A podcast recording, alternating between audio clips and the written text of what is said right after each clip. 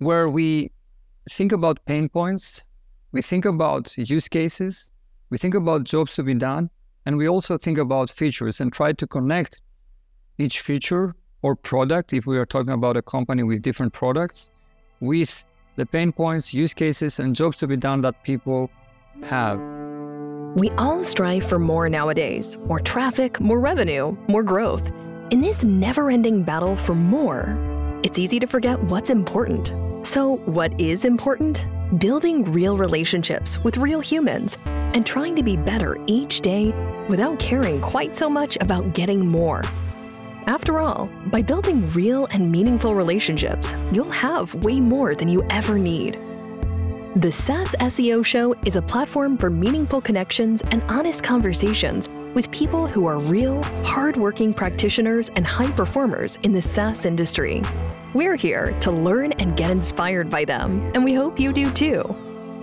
Now, here's your host, George Chasiotis. Before we jump into today's episode, I'd like to give a quick shout out to the sponsor for this episode, Ahrefs. Ahrefs provides you with an all-in-one SEO toolset that does everything from rank tracking to backlink analysis, keyword research, and technical audits. The best part, you can now use Ahrefs Webmaster Tools for free to identify and prioritize optimization opportunities for your website, see all the keywords that your web pages are ranking for, take a close look at the websites that link back to and refer you in their content, and analyze other websites to find out what drives their rankings. Visit ahrefs.com/AWT and sign up for free. And now, back to today's episode. Hello, everyone. I hope you're doing well, wherever you may be. I hope you're enjoying the summer and that you had some time off to recharge and come back stronger for September and Q4, the end of the year.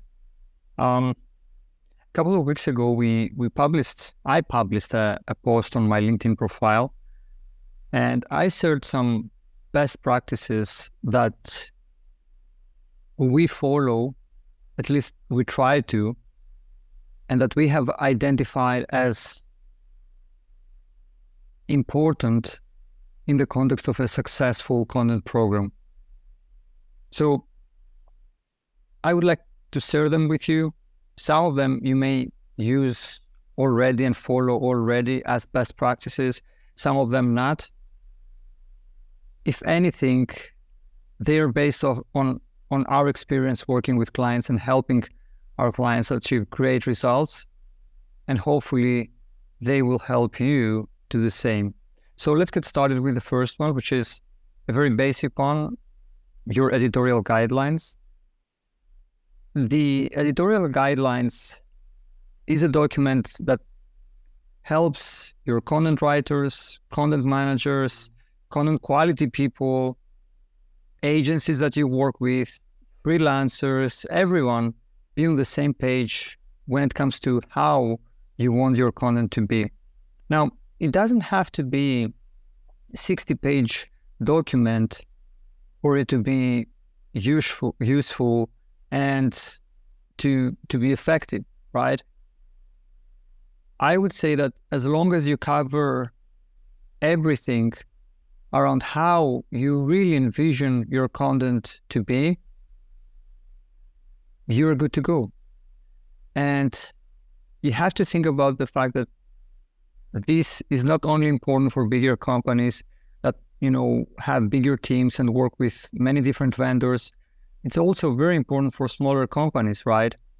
And at the same time, it should be treated as a live document, right? You should improve it, develop it, and it should evolve as your content program matures and evolves. The second one, your brand guidelines. This is important for the creative aspect of content creation, and it will allow you to get your designers and creative people on the same page. Think of it as what the editorial guidelines will do for your content, which is mainly, text, but also touches on other aspects of content creation as well. But a bit more focused on the creative aspect of things.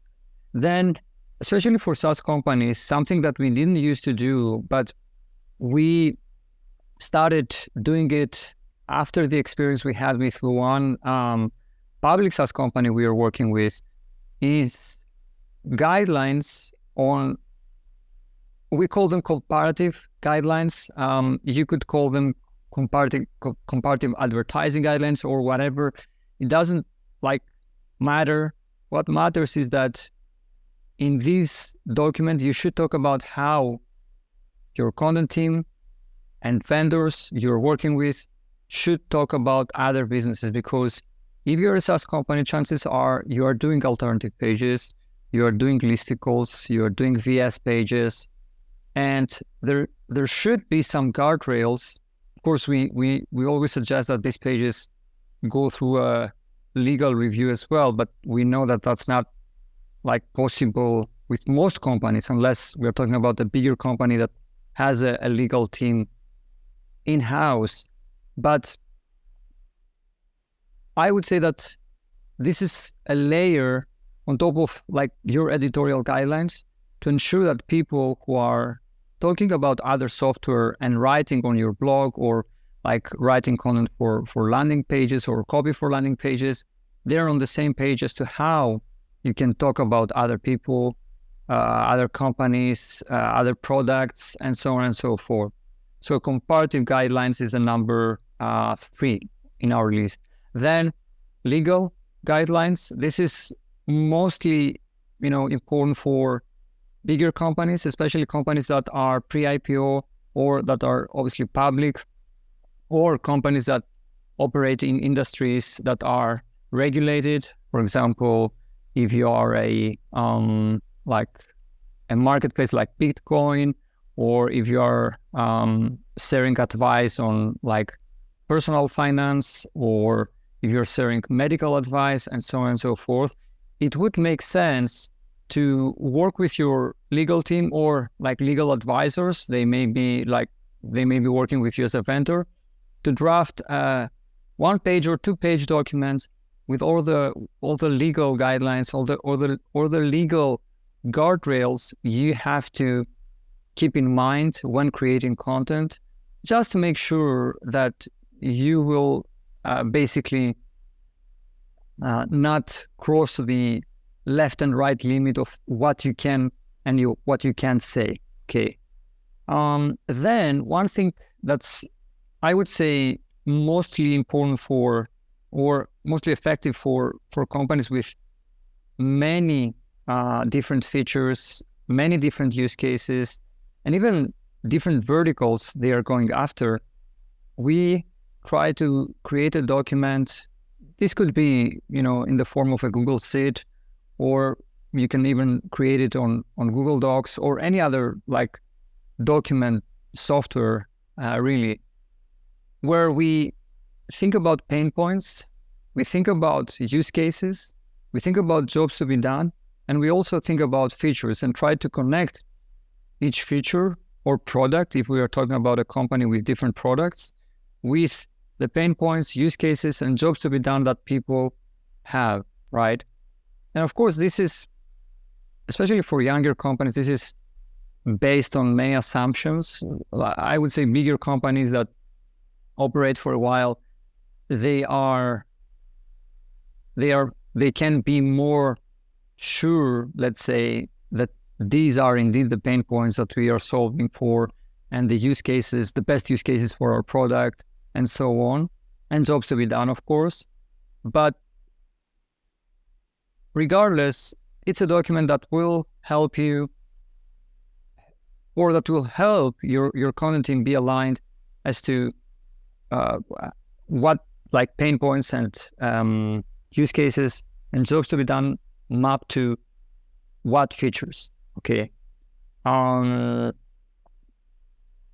And at the same time, it will allow you to do that at scale. Okay, which is very important. Number 6, we have product expert interview transcriptions, and this is important to get the unique perspective of people who live and breathe product. We do that usually in the beginning of engagements with our content creation clients, And we repeat the process when there is a very big change on the product, when there is a new big feature coming up, or when, you know, there is a change in product leadership inside the company where we need the perspective of the new leadership to make sure that we are aligned with like what the company thinks about the product, right? Then number 7, sales call transcriptions, to hear from prospective customers how they describe the product, how they are looking for the product, and try to understand what made them move forward with your solution, or what stopped them from moving forward. Of course, it's not easy, even from a privacy standpoint and data security standpoint, to have a transcription or transcribed version of every sales call. But you could, in coordination with your sales team, you could ask them to record some of the calls, and then you can have access to these recordings and use all these insights to inform your content strategy or specific piece of content, and like the use cases or the pain points that you are solving for based on what prospective customers told you, right? Then customer call transcriptions, to hear from paying customers, people who are paying you, they've shared their credit card details with you, and they are paying you in the beginning of every month, or whenever the billing period is. And you need to hear from them what problems they solve, what they do before and after they use your product, what is the actual job to be done, because very often we have some assumptions as to why people use the product, but the reality is slightly different.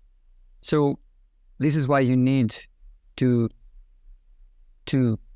get access to these people, and if possible, to talk to these people yourself, right? Number 9, a product screenshot library.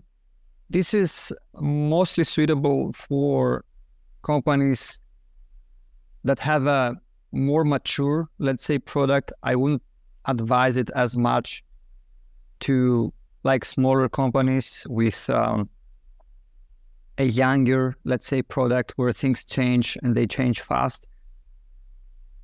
But what we do in several cases is that we build, or try to build, a product screenshot library with screenshots for different use cases or jobs to be done of the product, of course.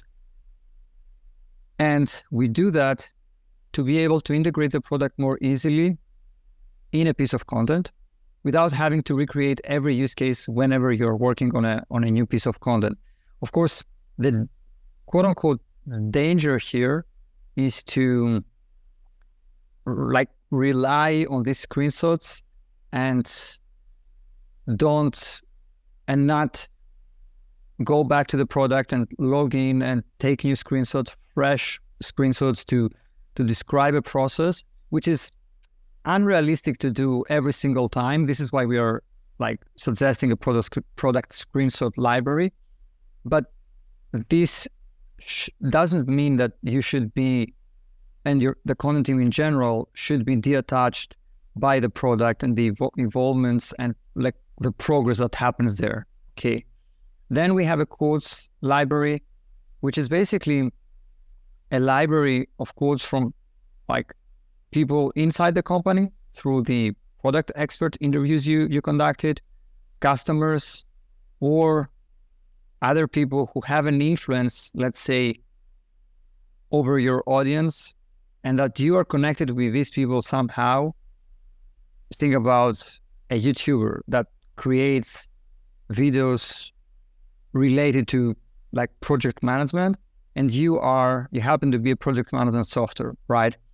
You would like to have some quotes on like different topics from this person that you can like feature in your content pieces, right?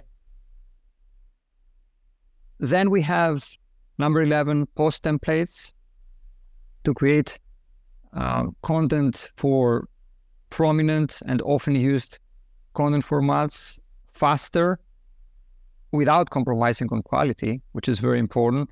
An example here would be having templates for, and by the way, when I say post templates, I mean, you may refer to it internally as content brief templates, right?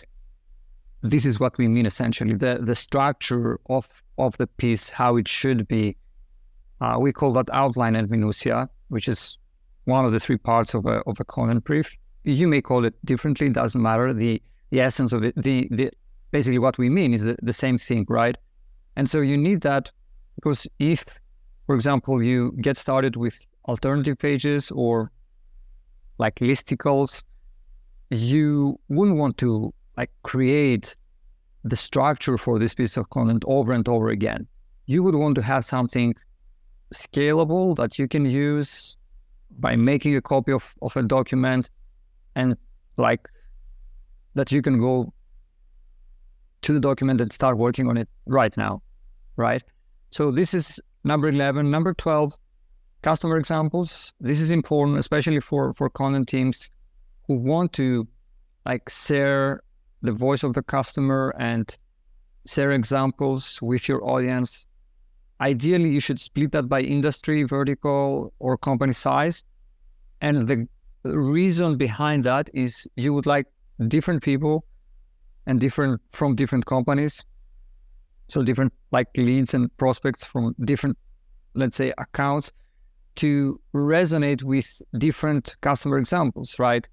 So if you are a SaaS company that sells to SMBs, but at the same time, you serve a small like segment of enterprises, you would want to feature examples of both. And you would want these examples to be easily accessible by your content team so they can feature them in the content they produce, regardless of the type, format, the medium this content is distributed on, and so on.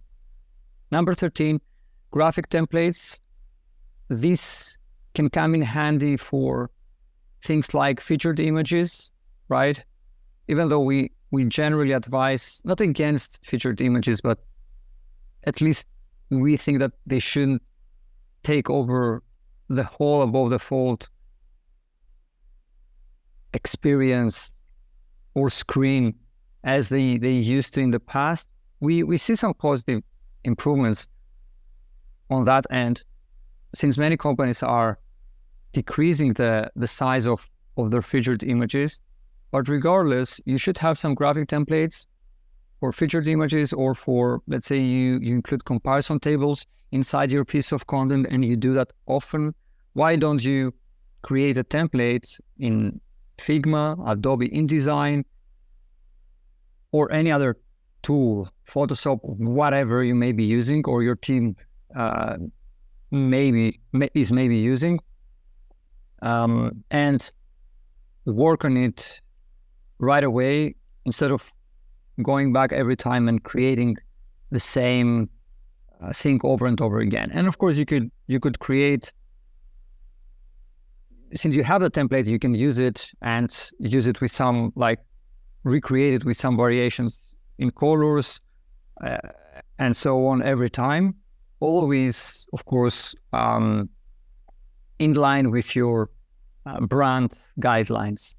Then we feel that, especially if you're working with service providers, let's say you're working with an agency like Minuttia, you need to give these people access to a demo account. And this is essential because people who are involved in the content creation process in general, for example, the lead content writer for an engagement, should have access to the product, even though obviously there is no expectation that they'll be using the product every day. Still, it's important that they have access to it so they can go back to it and like follow a step-by-step process in the context of creating a piece of content, or get a piece of information, get a screenshot, create a GIF, and so on and so forth. Number 15, and this is the last one, which is mostly important for us as an agency, but I can see value, and I can definitely see a use case for in-house teams as well. We have what we call a feedback archive. I will be honest, content creation is not easy. It's very tough, especially with AI coming into play. We all have to level up and do better than what we used to do. And in that context, there is a lot of feedback, especially in the beginning of an engagement with a new client, that we have to understand and integrate into the content that we produce. But at the same time, because, you know, things change, like people change, people come and leave, or because at the end of the day, we are humans and we have limited capacity in terms of what we can remember, especially in an agency context where you work with like many different clients on many different projects and so on. We don't want to rely on our brains to remember something. We have what we call a feedback archive, which is basically a repository of feedback for every client, where we like go there. It's a Google Doc where we go to this Google Doc and we leave every piece of feedback that's significant, of course, right? That our clients share with us, so that our team has a stronger quote unquote memory, and that everyone is on the same page at any time regarding this engagement and what is important, besides all the other things that I mentioned that we could have, such as editorial guidelines, comparative guidelines, and so on and so forth. So these are the 15 best practices that we would like to suggest that you follow. Now, to be clear, even if you have all the above, your content program can still fail, or at least not work as well as you'd like it to. But rest assured that following some of the above best practices or building some of these assets will set you and any external vendors up for success. As I mentioned, these items are based on experience, and I remember that in the beginning when we started working on content creation, we didn't used to ask for pretty much anything. Had the client had something to share, like editorial guidelines or anything like that, very basic though, that's great, that's fine. They didn't have to share anything, that's fine as well. But now we push and we really try hard to get, or at least compile or create together some of these resources to ensure the success of the content program, which is the ultimate goal of all of us, right? That's all for now. That was another Solus episode. I would like to thank you for tuning in, and stay tuned for more episodes like this. Thank you very much. Thank you for staying with us until the end. Before you go, I'd like to give a quick shout out to the sponsor for this episode, Ahrefs. Ahrefs provides you with an all-in-one SEO toolset that does everything from rank tracking to backlink analysis, keyword research, and technical audits. The best part, you can now use Ahrefs Webmaster Tools for free to identify and prioritize optimization opportunities for your website, see all the keywords that your web pages are ranking for, take a close look at the websites that link back to and refer you in their content, and analyze other websites to find out what drives their rankings. Visit ahrefs.com/awt and sign up for free. Another episode of the SaaS SEO Show has wrapped. We hope this episode has taught you something new too. We'd like you to connect with us so you can keep up with all the new content that we're creating. Before you go, it would mean the world to us if you could subscribe to this podcast and over at our YouTube channel, where we upload the video version of this and every episode. Until next time!